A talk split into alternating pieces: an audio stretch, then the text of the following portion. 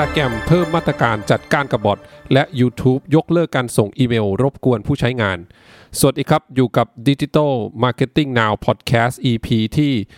112 นะครับ อยู่กับผมเบิ้ลณรงยศครับ วันนี้นะฮะมีข้อมูล จาก 2 แพลตฟอร์ม ก็คือ Instagram แล้วก็ YouTube นะครับมาที่ YouTube กันก่อนนะครับ YouTube ระบุว่า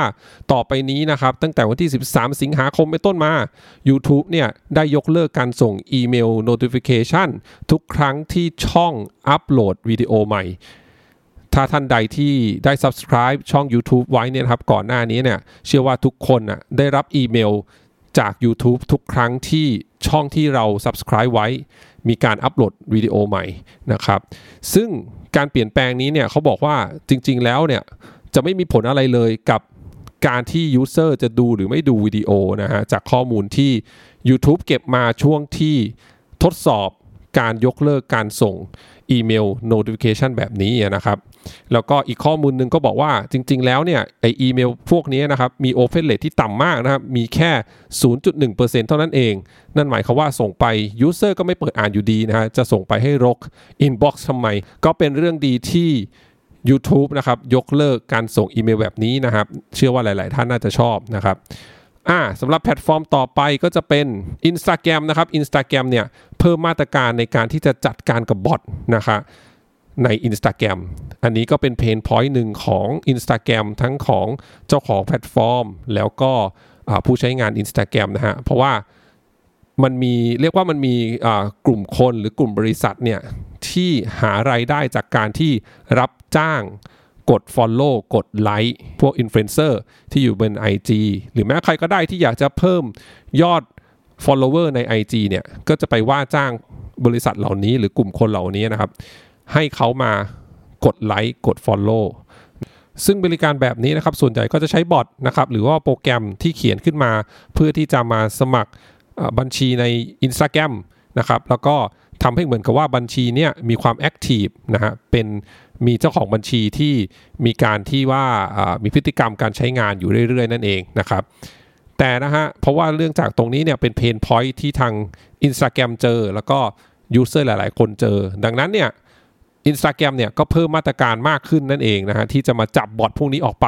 โดยที่ IG เนี่ยก็เพิ่มระบบในการตรวจจับนะครับ บัญชีที่ดูเหมือนกับว่าน่าจะเป็นบอทนั่นเองนะฮะ เช่น พฤติกรรมการใช้งานเนี่ยมันดูไม่เป็นธรรมชาตินะครับ มันจะมีเขาเรียกว่ามี pattern บาง pattern เนี่ยที่ระบบเนี่ยสามารถที่จะจับได้ มันจะไม่เหมือนกับการใช้งานของบัญชีที่มีเจ้าของเป็นบุคคลจริง ๆ นั่นเอง แล้วถ้าบัญชีไหนนะครับเข้าข่ายต้องสงสัยว่าน่าจะเป็นบอทเนี่ย บัญชีนั้นน่ะจริง ๆ ก็ยังสามารถที่จะใช้งานได้ปกติต่อไป แต่ว่าจะถูกส่งให้ยืนยันตัวตนนะครับ ว่าเจ้าของบัญชีมีตัวตนจริง ๆ เป็นบุคคลจริง ๆ นั่นเองนะครับการยืนยันตัวตนก็ต้องใช้เรียกว่าใช้พวก ID ต่างๆนะฮะไม่ว่าจะเป็นบัตรบัตรประจำตัวประชาชนนะครับสูจิบัตร ใบขับขี่หนังสือเดินทาง ทะเบียนสมรสเป็นต้น ส่วนใหญ่ก็คือเป็นเอกสารที่ออกให้โดยภาครัฐนะฮะหรือหน่วยงานที่น่าเชื่อถือนะครับ สามารถยืนยันตัวตนได้จริงนะครับ แล้วเขาบอกว่าการขอยืนยันนี้นะฮะข้อมูลเนี่ยที่ส่งไปที่อัปโหลดกลับเข้าไปเนี่ยพวก ID ต่างๆนะครับ จะถูกเก็บไว้ในที่ที่ปลอดภัย และจะถูกลบออกภายใน 30 วัน ทีนี้ถ้าเป็นบัญชีที่เป็น business account นะครับหรือว่าบัญชีที่ธุรกิจเป็นเจ้าของนะฮะแบรนด์เป็นเจ้าของเนี่ยการที่จะยืนยันหรือ ID ตัวเองก็จะอาจจะต้องใช้เอกสาร เช่น หนังสือรับรองบริษัทเป็นต้นนะครับเพื่อที่จะยืนยันว่ามีเจ้าของจริงๆนะฮะไม่ได้เป็นบอทนะครับทีนี้ถ้าบัญชีไหนนะครับที่ถูกร้องขอให้ยืนยันตัวตน แล้วไม่ยืนยันตัวตนภายในเวลาที่กำหนดนะครับ ก็บัญชีนั้นเนี่ยก็จะถูกยกเลิกได้นั่นเองนะครับ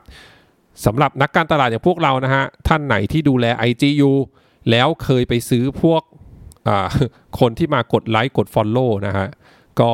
อาจจะนะฮะอาจจะมีแนวโน้มที่จะถูกร้องขอให้ยืนยันตัวตนนะฮะ ก็ไม่ต้องตกใจก็ลอง